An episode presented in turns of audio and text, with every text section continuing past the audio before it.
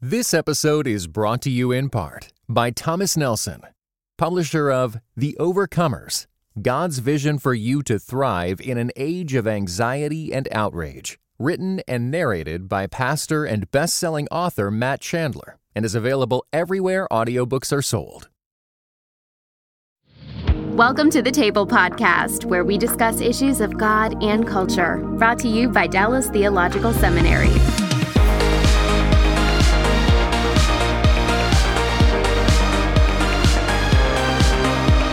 Welcome to the Table Podcast, where we discuss issues of God and culture. My name is Kymberli Cook, and I'm the Assistant Director of the Hendricks Center. And today I am sitting amidst every single director of the center that there has ever been. So it's not intimidating for me at all. Welcome. um, I'm actually very excited for this day. We've been trying to plan this for a long time. And it's the first time, I believe, that everybody's been together, right? Mm-hmm. In one yeah. general, mm-hmm. sort of virtual place. so it is an honor to be able to be here and to be hosting and to introduce each one of you. Um, so, going in chronicle, chronological order of their leadership of the center, here we go. We have Andy Wileman, who was the ex- first executive director of the Howard G. Hendricks Center for Christian Leadership. He was also the longtime pastor, at, longtime senior pastor at Grace Bible Church here in Dallas, and he is now the principal officer of the Cornerstone Center for Economic Opportunity. We are also joined by Brad Smith, who originally worked with new programs from the very beginning with the Center for Christian Leadership, and he is now the Chancellor of Bakke Graduate University and the Director of Alliance Engagement for the World Evangelical Alliance. And with Brad, we have Bill Lawrence, the founder of Leader Formation International. He was the past executive director of the Center for Christian Leadership and a former professor of spiritual life and preaching at DTS here. Yes, there are two pages of introductions. and then we have Andy Seidel, who served as executive director of the Hendricks Center. He was also the senior pastor of Grace Bible Church in College Station, Texas, and now serves as the chairman of Entrust. And then we have my current bosses, and I think this is Darrell and I's third podcast in like two weeks. So we got to quit meeting here. Right. Uh, we have Darrell Bock, the executive director for cultural engagement here at the center and research professor of New Testament at DTS. And Bill Hendricks, who is the son of Howard G. Hendricks, the executive director for Christian leadership at the center, as well as the president of the Giftedness Center here in Dallas. Whew! Thank you, gentlemen, everybody, for being here. It's going to be fun. Clearly, a lot of people have thought you all are worthy of being a part of a lot of organizations. so it's really glad, good to have you here. So the center is 37 years old this year. Um, so let's start back in 1986 with the first executive director, Andy Wileman. How did you end up being the first director? I, I, served in the president's office for the seminary for uh, six, seven years. Um, started out with Dr. Walvoord, and, and normally most associated with Dr. Walvoord, but then also transitioned the presidency to Dr. Campbell. And um, so I was working in a lot of things related to marketing, uh, fundraising, strategy in the president's office.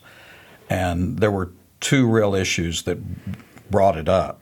One was Dr. Campbell wanted to make sure his very close friend Howie Hendricks was happy, and that was that was not a small act of conversation in the president's office.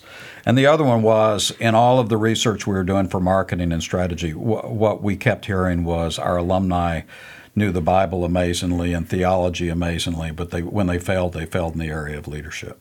Hmm. And so, um, honestly, I went to Dr. Campbell and said, How about we start a center and put Prof over it and study leadership? Because Prof had a, he, he was lightning in a bottle. He, mm-hmm. he spoke to leaders in an amazing way. Mm-hmm. And I actually recommended Bill Lawrence be the executive director. so. And then one day, between Chafer Chapel and Davidson Hall, Dr. Campbell looked at me and said, I want you to be the executive director. And to this day, the only reason I can think is they didn't want to take Bill Lawrence out of the classroom and they Hmm. figured I was expendable. Yeah, they were like, you can, Yeah, you'll, you'll we'll be all right. That little thing. Go sit with Howie and keep him happy. So that's how it started. Okay, so you were here from the beginning. Bill Lawrence was at the center from the beginning, and Brad, you were here from the beginning as well, correct? Almost. Almost. Brad, Close when did you come in? So I came in after they had started it uh, at the end of 1986. And uh, Prof. Hendricks called me. I had actually uh, worked with his son, Bob Hendricks, in Washington, D.C. And um, Andy, I think, had asked him to call me. And he said, I was running a congressional campaign at that time that was ending in the early part of November. And he said, I understand you run political campaigns. And I said, Yes, sir. He said, Would you like to come to Dallas Seminary and work and run a political campaign here? The politics will be much worse. Um, Joe. Um, and so then I met with Andy, and Andy explained it, and, and um, I jumped in at that point. So, what was so the hope or the vision, I guess, was a place to keep Hendricks happy and having a little bit of a playground that he could do what he wanted to and talk about leadership, right? So, what was the hope for the for the center to accomplish? Was there Well- anything, any goals originally? Yeah, I, I think uh, the issue when the when we kept hearing our students, our alumni are failing in the area of leadership, then Prof and I started a class that then other people took over. I only did it twice with him on on leadership for our students, but we wanted to elevate the issue. Leadership wasn't even talked about. It was not a subject. We were told during that area, just preach the word and everything else takes care of itself. Yes. Andy, was that your experience as a pastor? No. you know, so that it was a weakness, uh, uh, and but and frankly, historically, that probably was more true. But the world was changing; leadership mattered more. Um, so, and Brad's background in student government at the school in college station helped because he knew how to work with uh, students, and so student area, st- on campus, and then alumni, which Bill uh, Lawrence was strategically related to.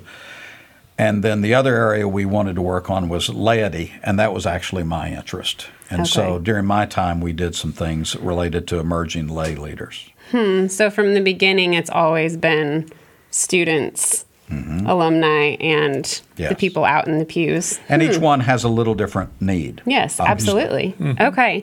So, Bill Lawrence, can you tell me a little bit about what your work with the alumni was? with, with the, With the alumni. With the alumni. the alumni. One thing I failed to mention that I need to say was my ex, my um experience as a pastor. I was the founder and pastor of South Hills Community Church in San Jose, California, for 12 years. We hmm. started from zero, and the Lord used us to build it to 800. It was an amazing time, and it totally formed my whole view of seminary and leadership. And that is very defining. Now, my experience with alumni grew out of all of the opportunities I had to connect with students who then graduated. And mm-hmm. the moment they get their decree, in reality, what they know changes from classroom to the street. Because when they enter the pastorate, they're on the street and they are dealing with people who are living struggles, mm-hmm. people who are dying, people whose marriages are falling apart, people whose children are suffering, people whose teenagers are rebelling, people whose businesses are going in multiple directions. And those are the kinds of things that I had to face constantly. I had World War II veterans who were relating to me as navigators coming out or walking across the Philippines behind MacArthur and mm-hmm. teaching me what I did not know, and that no seminary professor was capable of teaching me as good as they were, as great as they were. And I learned that's what you need to have before you get into the pastorate mm-hmm. so you can really be useful. And that was So the vision unique of the position. center. Yeah, yeah. So he was a pastor, but he also taught preaching, taught spiritual life, as well as worked with alumni and pastors that were alumni. So he was uniquely positioned for both character development, preaching, which had been a lot of Dallas Seminary's history, Mm-hmm. as well as a, a practitioner pastor. Wonderful. So, what was one of the what was one of the first obstacles? So, this is the be- the beautiful vision that I'm hearing for the center was the need to address this hole that people were seeing in you know when people when especially men at that time were out in the pastorate and they were struggling like you were just saying bill to to really put the boots on the ground of theology. Like this is what it looks like to apply. And and so i, I see the vision. What was one of the first obstacles that the that the center really faced that we- it had to tackle We picked a horrible time. We were we were in the middle of the '80s rece- uh, savings and loan recession mm-hmm. in Texas, mm. and so budget was almost non-existent, and and and that limited. You know, I look how many employees Darrell has, and I I a little jealous. We had we had Brad, and he was worth several, but that was it. And- but budget really was a major issue. And then the other thing was, I, I think there was a little bit of institutional distrust of the idea of leadership. Hmm. Talk to me a little bit more about that. And Bill or Brad, feel free to hop in as well about an institutional distrust of the concept of leadership and e- perhaps even wider than that at that time. Than, wider than the institution. I think s- I, I think incorrectly. Uh, uh, obviously, leadership is abused a lot, and everybody has experiences of that, and that's absolutely legitimate. I think there's a lot of misunderstanding what servant and leadership mean together with each other, and a lot of people felt like talking about leadership eradicated the servant aspect of it. And and anybody who knew Prof knew that wasn't what he was teaching. But um, I think people jump to assumptions until it just took time to see. Okay, this is what they mean is absolutely positive and legitimate. And and and Bill and Andy, as as it grew over time, and you had men who had more experience than I did. I think that helped too. I was 32 Oh, wow. when we started it. Wow, really? Yes, I was 32. Oh, so. It wasn't one of the challenges the fact that here you had this entity that was attached to a seminary. We know what a seminary is, but we're not sure what a center is. yeah, and we intended for it to not be absorbed by the academic. I called it mm-hmm. para academic mm-hmm. uh, because we felt like it had an opportunity to bring things to the campus that without the limitations of academia. For instance, we wouldn't have to make sure everyone was a pre-trib dispensationalist to involve them, and I I mean that respectfully. Yeah. Yeah. Doc- I worked for Dr. Walvoord. Resp- uh, protecting the doctrinal statement was a major issue, but to bring in something like leadership, you want to broaden that circle. So we wanted outside of the academic, but informing the academic. And you know, people wondered why in the world, you know, do y'all want to not be in the academic? So Bill or Brad? Tim, Yeah. I, wasn't around the center, but I was around. and so I was very aware of what was going on. And, and I was actually working in the faith and work space from the beginning of my career. And at that time, uh, there was a quite a bit of entrepreneurial activity that had taken place in the United States. And out of that came a lot of research on leadership in the business world right. and companies were trying to figure out new ways of managing people. And uh, the works of Peter Drucker became quite read, and and there was a whole movement. Um, and so, understandably, a lot of those ideas began to got, get studied and imported into churches. And unfortunately, that created some problems of acceptance of the concept of leadership the idea that wait a minute you're telling us we're going to go out into the world and let the world tell us how we should be doing mm-hmm. ministry mm-hmm. and and so there was that sacred secular dichotomy in play that the center had to had to fight Bill, what And did you want to add? Directly, that relates directly to what I want to say about academia, because I believe in academia. I believe in academics. I have always believed in academics. I came to Dallas Seminary because of academics, and I pursued pursued what I did at Dallas Seminary because of academics. But the reality is, academics are incomplete. Mm-hmm. Reality is not academic. The issues of life are not academic. They are not theory. They mm. are deep, unknown, ununderstood realities that a leader has to guide his followers through. And that's what the center had to be about. When we have this theme in front of us, shaping leaders in shifting times, you better believe it. That's what Matthew 28, 18 through 20 is all about. All about forming leaders, taking followers and forming them into leaders. That's what Jesus did. And we are doing what Jesus told us to do make disciples and Bill is still so, preaching. So when I was yeah. brought, and what's so interesting is on, nothing's changed about things. that. What's uh, that? So when I was brought on, Andy told me a few things. Uh, one thing he said is that the board had changed the mission statement of Dallas Seminary back in the early 80s from a preaching based mission statement to a leadership based mission statement. What Andy told me is that uh, then about a year or two later, the board asked the staff, so now that we've changed the mission statement, how has the program of the seminary been changed? And so that was part of the the idea behind the leadership center because it hadn't really been changed much, and that was a good question.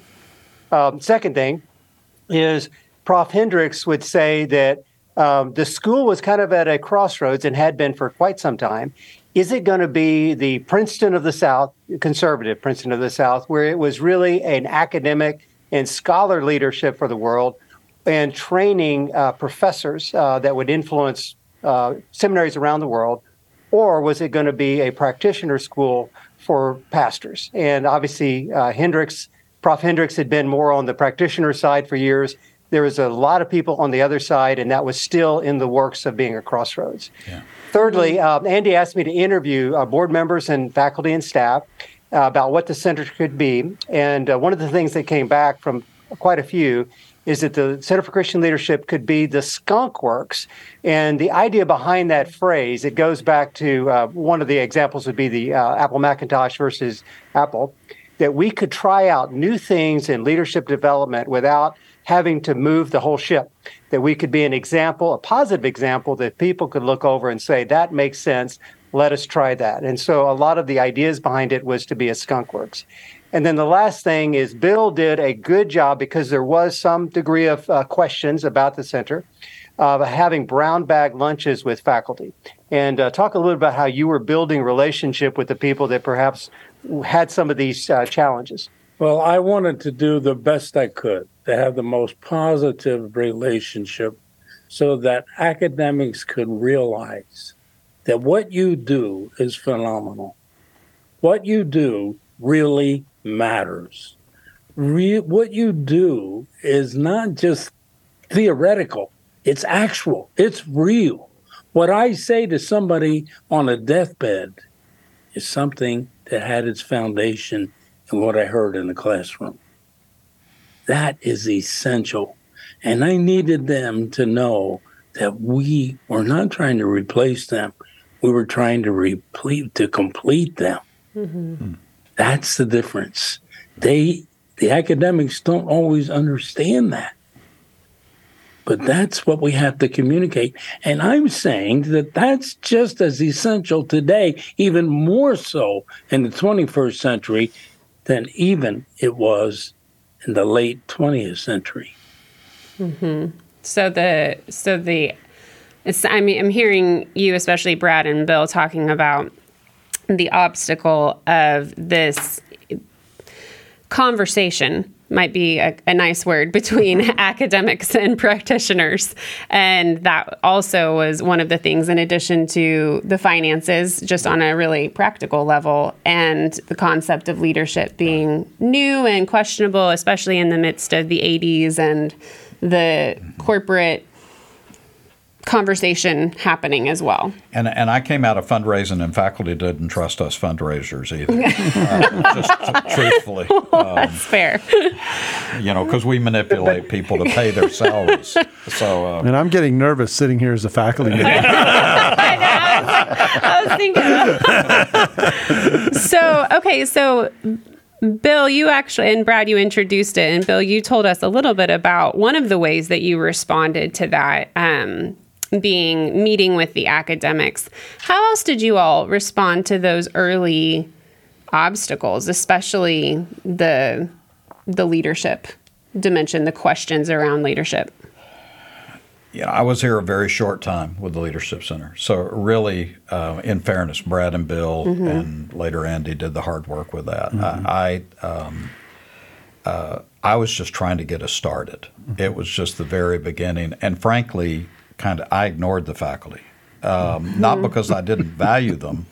I cannot communicate how much I valued what the THM here gave me but because we were we were fighting for survival. We didn't know what we were going to be, what we were going to do, and um, we were trying to write the. Uh, a, we were the biggest mistake we made, in my opinion, and and Brad and Bill are welcome to disagree, but was that we started it before we had a full blown plan. And the reason we did that is hmm. Dr. Campbell wanted to go public that Prof was staying.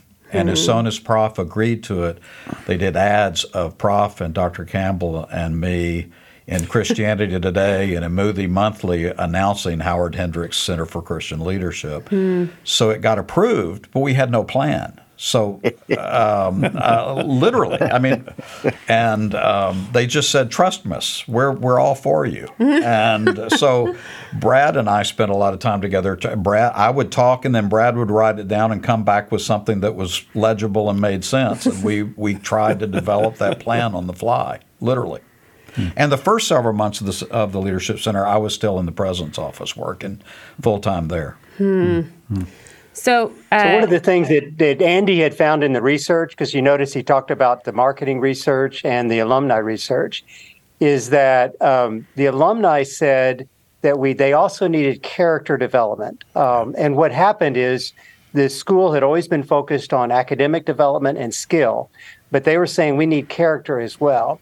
And so what Bill uh, walked into, what Andy had walked into, was a lot of the faculty said obviously they need character development but that's going to happen in the local church. That is not the role of the seminary to do that except by example prayers in the classroom uh, but in terms of specifically intentionally adding things to the curriculum for character development that was a new concept.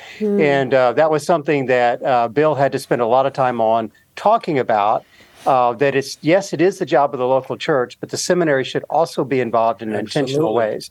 That's where the spiritual formation program came from. Is from that conversation coming from the research that Andy had done in the president's office. Bill, did Any you have you- anything you wanted to add to that? So you were teaching spiritual life and the intentionality of adding spiritual formation. Any thoughts? I came from the pastorate and I saw when I was a student, we had a spiritual life course that had been dropped. And I said, well, to me, I said to myself, I don't want that missing. So I, when I added electives, I included some significant things on the spiritual life that were very significant for me when I was a student. And then out there, it really made a difference. So the students took this course, these courses from me, and they got spiritual life from me, and they began to talk about it. And when they began to talk about it, the, uh, the president, Don Campbell, heard it. And he finally decided we're going to have the spiritual life. Why did we ever drop spiritual life? We want it back in the curriculum. And so I was the guy who was talking about it. Everybody knew it. The faculty knew it. They found the, the, the spiritual practice, the faculty practiced spiritual life. That was not a problem. They just didn't, they saw it as a one hour classroom lecture hmm. and not a course and not something that really formed life. that's where spiritual life. I ended up teaching it, and then it, it expanded and became very much a part of what it is has been. Um, and that's where the center came. All of it came out of that. And then that's where I actually had my first contact with the center. Is that I was brought in, I guess, because I was an academic, uh, to help with the um, with the biblical discussions about the New Testament and the spiritual life, and help with the team that was designing what was going into spiritual life. Um, think through. I used to do the opening lecture that they would have for the leadership team uh, on on the New Testament background to the spiritual life and that kind of thing. And Bill talked to me about about. He said he had two pillars that he wanted the center to be built around. One of them was the academic, and the other was the practical. You've heard him talk about it here. And I was the, I, you talked about being the token person. I, I was I was the token academic in the, the conversation, uh, and and we developed a really good relationship because the seminary was making a very important decision, which was we were going to serve the church. And uh, I actually think that that's one of the most important decisions that the seminary made in its hundred years of existence. When that move was made, clearly made in the late 1980s, with the center being an example of what it represented, that made a statement that said, We care about what's happening in the pews, and we care what's happening with the pastors, and we want to do it from a pastoral angle. We want to have substance, but we want to do it with a pastoral angle and with a relational thrust. And we've never lost that heartbeat. And it made mm-hmm. us unique. God is a genius storyteller, and the evidence of this is threaded throughout Scripture. In Christianity Today's new show, Holy Curiosity, with me, Kat Armstrong, we explore storied connections threaded throughout Scripture from the Old Testament to the New. Our first mini series, Connecting Dinah and the Woman at the Well, welcomes experts like doctors Tim Mackie and Diane Langberg to give us insight and context into the physical location and meaning of these two stories. These stories will spark holy curiosity in your own faith because once you see these connections, you can't unsee them. God wastes no person, place, or thing. Listen and subscribe to Holy Curiosity with Kat Armstrong on your favorite podcast platform. So, okay, so that's a good example of the seminary in general, uh, reading the winds of change and trying to figure out how to lead in the midst of it. And you gentlemen were part of the the landing party that the seminary sent out to, to do that. So then we have Andy Seidel over here. When did you get pulled in to the work of the center? Well, I, I went to Dallas Seminary, yes. but that was much earlier than that. I got pulled in in 1998. Okay. And uh, I got to become the director of the center, uh, largely because of uh, Bill Lawrence and Brad Smith, and uh, you got to begin on the basis of the two of them and Andy Wileman mm-hmm. and what uh, they had created. Okay, so between 1986 and 1998, and even as you were stepping in in 1998, what were some other key moments that you gentlemen, when you look back, you say, these were this was a time when it felt like there were there was a really clear obstacle or there were different needs all of a sudden presenting themselves that the center kind of had to figure out how it was going to address. Well, I, I, want to say, in fairness to the seminary, because of being in the president's office, I'd gone back and read historical documents mm-hmm. and all of that. Hmm. I think DTS really has always tried to adapt, mm-hmm. hmm. and it's um, it's easy to look back and say, well, they didn't do this. But when you know the history and where they came from, you respect a whole lot more how they mm-hmm. adapted. Dr. Walvoord and I talked a lot about those things. And I, and I think, in fairness, throughout the time of the Leadership Center, the seminary has been adapting too. When we mm-hmm. started teaching dynamics of leadership, some of our best students were women. But when I'd started seminary, seven years earlier or eight, ten years earlier, there were no women. So the, the the seminary was constantly trying to adapt, and I think it was hand in hand with the leadership center. I, I don't think it was one against the other. There was misunderstanding, but I think they were both were trying to get there. Um, But it was in fits and starts because our society's in fits and starts.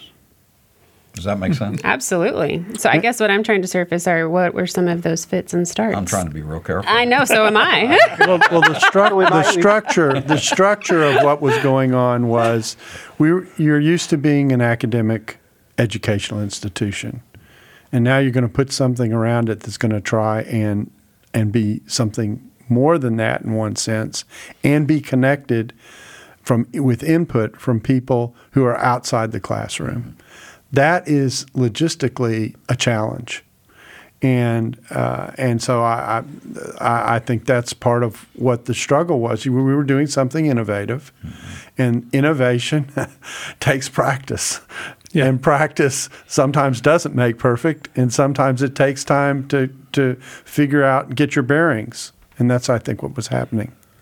It sounds So like there were two a lot things. oh, two things ahead, that come Brad. to mind.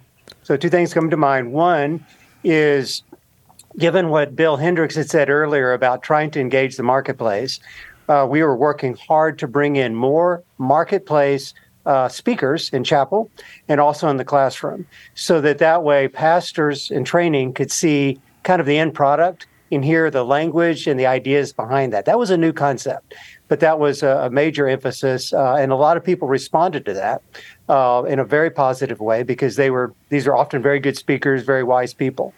Um, the second piece was uh, based upon what Andy and Bill worked on. Is the seminary asked us to do the two large pastors' conferences, and normally um, that had focused more on perhaps what's happening academically at the seminary, so an alumni can come back and see that. Um, they asked us to start doing pastors' conferences that were more leading. Uh, what are the cultural issues that are happening? What are the challenges that are happening? Including two very large pastors' conferences, and we were given freedom to bring in speakers that might uh, push a little bit, uh, might create a little bit of tension, but in ways that would clean that up uh, well. uh, and They take care of that. no, it did. It was good. so, but I think that was a huge element of trust from Dr. Campbell to say, we want you to actually produce the showcase of how we showcase Dallas Seminary to our alumni and, and, and donors as well. Uh, and I think that was also a place where we could begin to show a little bit about the future, engaging alum- engaging faculty, of course, but having more talks not on the latest academic research, but perhaps on what's happening in culture and how pastors are dealing with that. So how you know did that you? 98 98% of all that's done to expand the gospel is done by non-seminary trained Right. and mm-hmm. non-professional leaders. Mm-hmm. Mm-hmm. Our graduates need to know that before they get out because that's their whole life.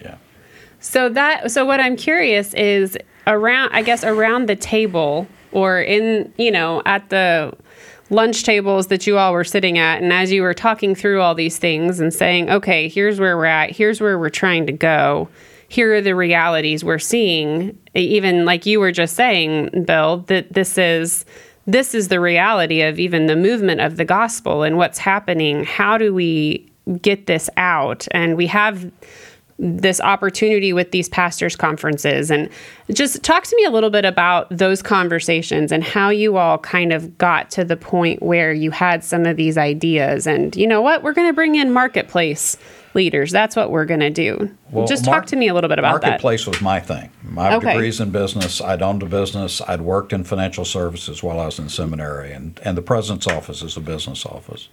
So I had that bias. The only doctorate I started was actually in a, a business doctorate before I decided to leave.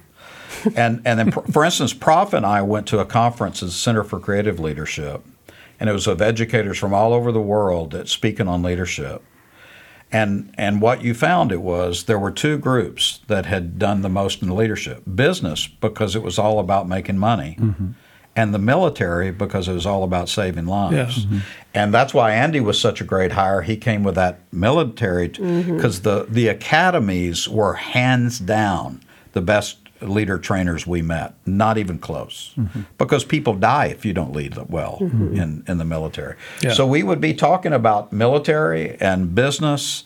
And those names and uh, Search of Excellence was hot then uh, by Peters and Waterman.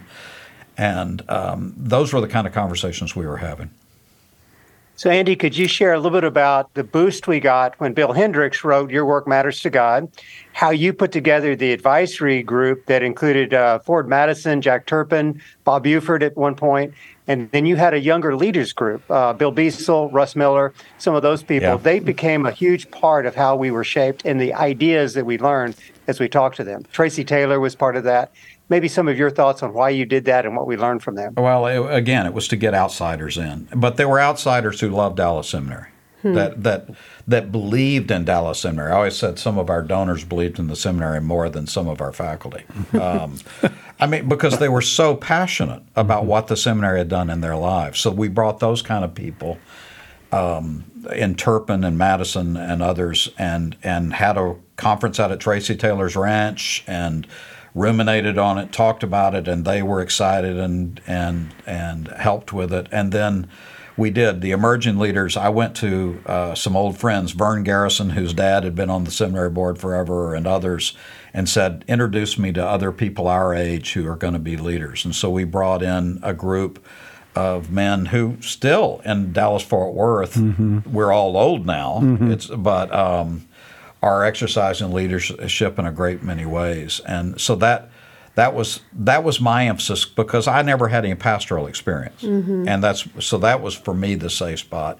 And then Bill came in and, and cleaned it up for With pastoral experience. his- yeah. Yes, yeah. So, But at Andy, at that point, the Leadership Center was asked to raise money for it for its work. It was given freedom to do that. Um, that's how we got the Bill C. Library and other things. Can you talk a little bit about why that was important, at least at that stage of the Center for Christian Leadership? Well, that was for us all- to be have the freedom to do that. truthfully, it was uh, uh, that was always a tension, honestly, uh, about could we go out and raise money and could we talk to people that were already giving money and and so there was always a struggle with that. But we wanted the autonomy. We wanted that ability to to not, Uh, especially given the fact that the seminary was in a bind financially. Mm-hmm. Uh, a mm. committee. I sat on a committee of six people, and we went through and cut five percent out of the budget by going through every line item of the of the seminary's budget in a week. Wow. Hmm. Hmm. I mean, it was that ugly, mm-hmm. and and so bringing in additional money was what freed us to do other things. But it also, uh, to Brad's point, um, gave us some auton- autonomy and some freedom. Hmm. So, Andy, what did you feel like when you came on board? What was your vision? What were you hoping to accomplish in continuing where the center had begun from? And what was your vision kind of for the next phase? Well, there were a couple of things that uh, we had similar experiences of. Uh, one was we started a ministry called Leaderboard to business leaders, and that was that became a really really good thing. And thanks to uh, Bill Lawrence and encouraging that and being supportive of that, uh, we had uh, really all kinds of uh, very interesting leaders that came and spoke to business leaders. And uh, these were, of course, Swindoll and Hendricks and Mark Bailey spoke, but also we had uh, all kinds. Uh, Ken Starr came and spoke. Ozzie Guinness, Dave Ridley, he gave a, a marvelous thing about Southwest Airlines, how they the first flight after 9/11 and how they let all the people of Southwest Airlines out to the fences to kind of cheer the plane along when the first one that left. And uh, so, you know, Dan Reeves, who's the head of the Dallas Cowboys, Tom Leppert, who is the mayor of Dallas, and a lot of other business leaders came and encouraged them. And it was a seminary uh, event. And so it, it was uh, really a good thing in uh, connecting some of these business leaders with the seminary. to continue, and that was was that partially your heart was to continue building the that and not just connection, but the bonds between Right. the business Yeah. world and the seminary world and Yeah. the church world and pulling it all together. Absolutely. Okay, wonderful. I love it. Andy's the one who hired me, so it's really good. it's really nice for me to even be here. It was a good hire. oh, well, thanks. That's very kind, Andy. so then we end up with, and I just have to be careful with time. So then we end up adding Darrell into the mix, right? So, Darrell, how did you end up in the game? Well, what had happened is the society had moved um, miles. Uh, it had gone from a Judeo Christian backdrop that you could assume to a culture that was becoming pluralistic and was raising all kinds of questions for the church, practical questions that demanded a wedding between academics and really deep, serious Bible study and discernment and practical application. Uh, and so um, what happened was is that um, I had a conversation with Mark Bailey. We started. You you need to know the podcasting started at the seminary apart from the center. Uh, and the day the iPod was announced, I was in Germany on sabbatical, and I sent an email to John Grasmick and Mark Bailey saying this is a great way to stay in contact with alumni and to pull them into the work of the school without asking them for money where we can minister to them and serve them and keep them up to date with what's going on, connect with them. And we did that for about five years. And the whole purpose was when everything hit the Richter scale that Mark and I both reacted to, and our schedules would allow us to be in the same room at the same time to do it, we'd do a podcast. We went to the Lausanne conference, the global conference in South Africa in 2010, met with alumni and we asked them, How can the sem- seminary best serve you? And without any hesitation, and almost to every person, they said, Keep those podcasts coming to us. They, they are like a lifeline for us in terms of thinking about where we are theologically, et cetera. I walked out of that meeting and said to Mark, I said, You realize we do this so ad hoc. There's no there's no plan to it, et cetera. We do it when it's necessary, et cetera. But I think there's a way to do it, and I think it makes sense to put it in the center. And I think uh, I think that will help the center complete kind of the loop of you've got to have your character, you've got to understand what a leadership is, you've got to understand how to how to run an organization and how to lead people. I said, but if the leader doesn't know what's going on around them, they're in trouble, particularly in changing times. And so that became the mandate. We ran that by prof and he said that was he thought that was a great idea. He signed on, and you've been dealing with me ever since. Mm-hmm.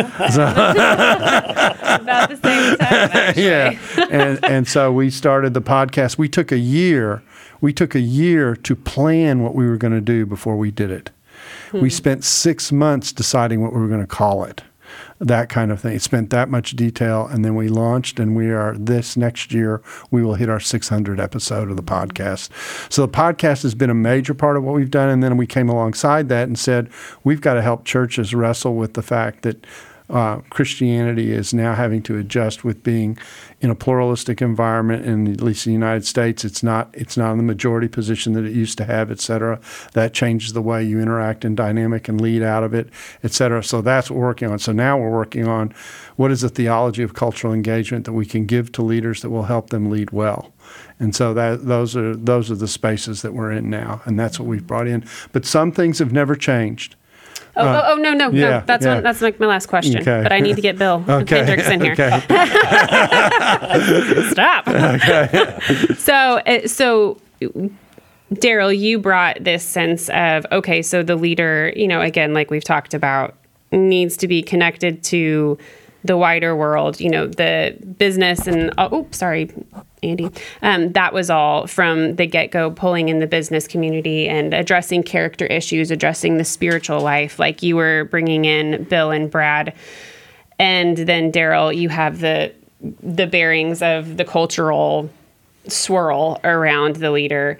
And then we also have Bill Hendricks, who, in kind of this most recent iteration, at least in directorship, has brought in the how to find how the individual leader can find their bearings in the midst of just the swirl of opportunity in life and all of that. So, Bill Hendricks, can you talk a little bit to that and what brought you to the center and got you excited about joining this decades old effort?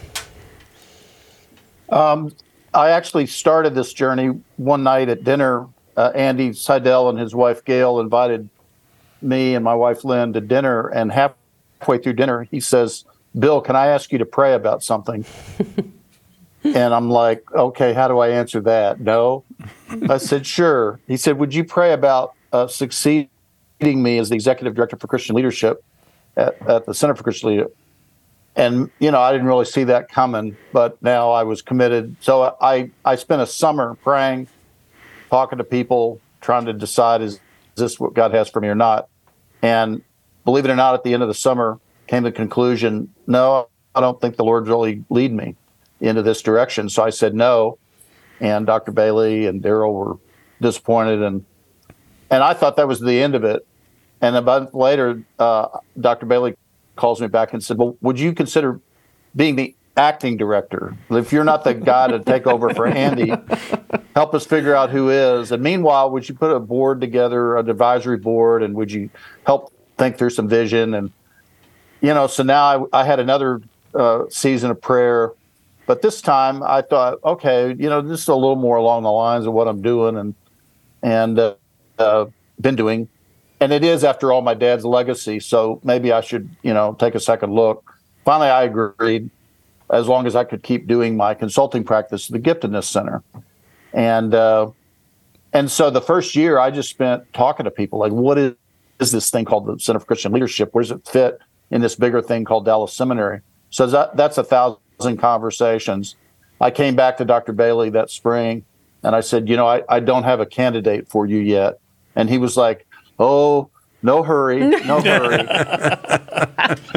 and so then the the second year goes by, and by now, you know, I'm starting to have some fun. I'm I'm I'm seeing a little bit of influence, and things are happening, and getting excited, and you know. But by the end of that year, I realized, you know, Bill, you're gonna have to make up your mind because it's very difficult for the seminary to raise money for something that they don't quite know what the leadership's going to be. So finally, one day, again, after lots of prayer and searching my soul, I went to Dr. Bailey and said, "Listen, let's just take acting off the director. Uh, let's let's take acting off the title of, of director. As long as the seminary is happy with me and I'm happy with the seminary, let's just keep this going." And so that was, uh, you know, almost a decade ago. What got me really excited was uh, I I saw that I could make a contribution in at least one way.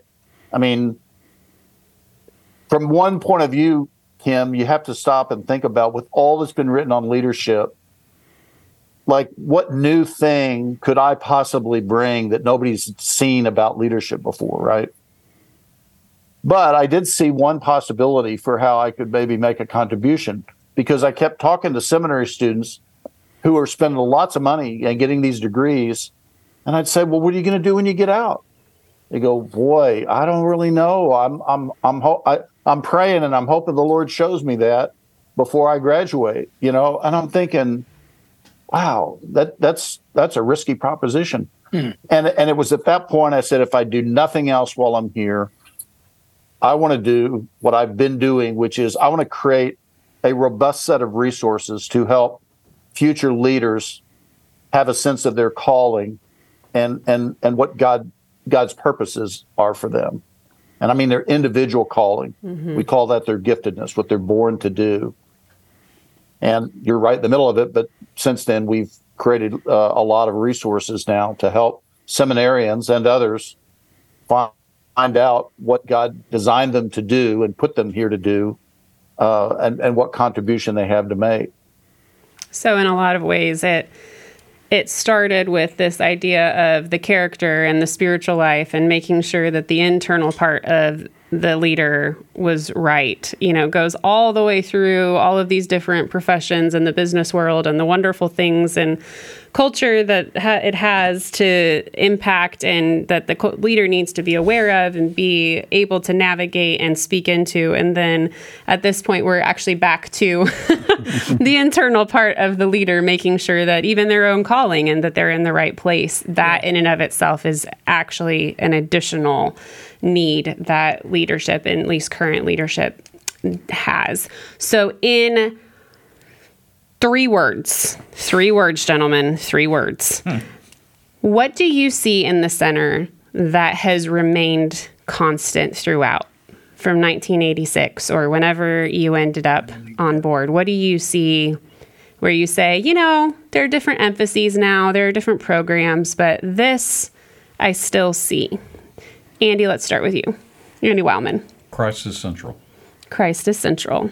Andy Seidel. Leadership is necessary in all parts of ministry. Okay. Uh, Brad and Bill Lawrence. Brad Smith, Bill Lawrence. What would you guys say in three words? I have a little more than four, three words. Be a Matthew 28 seminary. Brad, Spiritual formation is core. Spiritual formation. Bill Hendricks. Well, my three words would be what's not changed at the center would be my, my father's heartbeat. My hmm. dad did his thesis on the book of James, and the verse that he camped on, and he, and he camped on it throughout his whole career, was, you know, be doers of the word and not hearers only.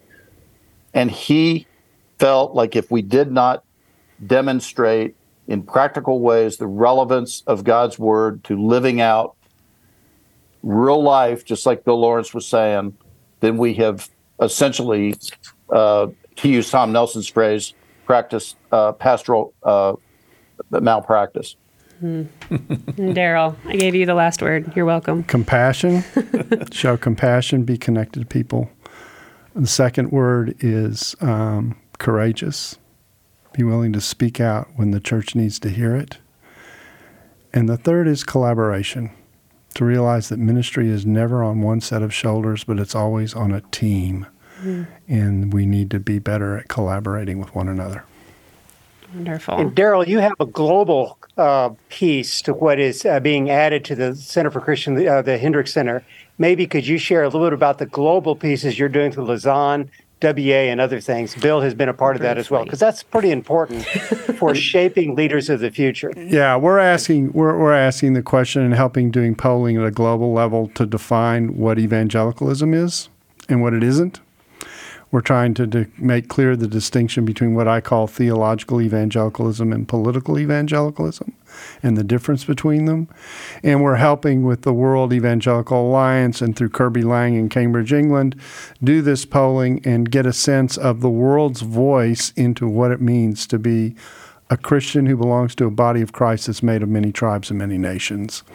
And so, in that effort, we are trying to help people appreciate the contribution that comes from outside our own context for what it means to be Christian in this world because they all live in a pluralistic environment that's challenging and we need each other to do that. That's part of the collaboration Yeah. I was alluding to. Yeah, I was just about to pull that in. That definitely reflects and will continue to in the future of the center reflect the collaboration dimension. Well, gentlemen, we are so thoroughly out of time that we probably all just need to run out of the studio. But I just want to thank you um, each for being here, for the time it took to come in, and for the time, quite frankly, that you have given to the center. All of those conversations around all of those tables and trying to figure out how best to serve students here at Dallas Seminary and leaders throughout the world. So, thank you so much for your service and for being here. We really appreciate it. And we appreciate those of you who have listened in on this conversation today and have learned a little bit more about who we are here at the Hendricks Center at DTS. And we would invite you to join us next time as we discuss more issues of God and culture. For listening to the Table Podcast. Dallas Theological Seminary. Teach truth, love well. This episode was brought to you in part by Just These Guys. You know, a pastor and a psychologist team up to break down scripture and psychology, empowering you to transform by the renewing of your mind. Listen today at justtheseguys.podbean.com or wherever you get your podcasts. Just these guys, you know?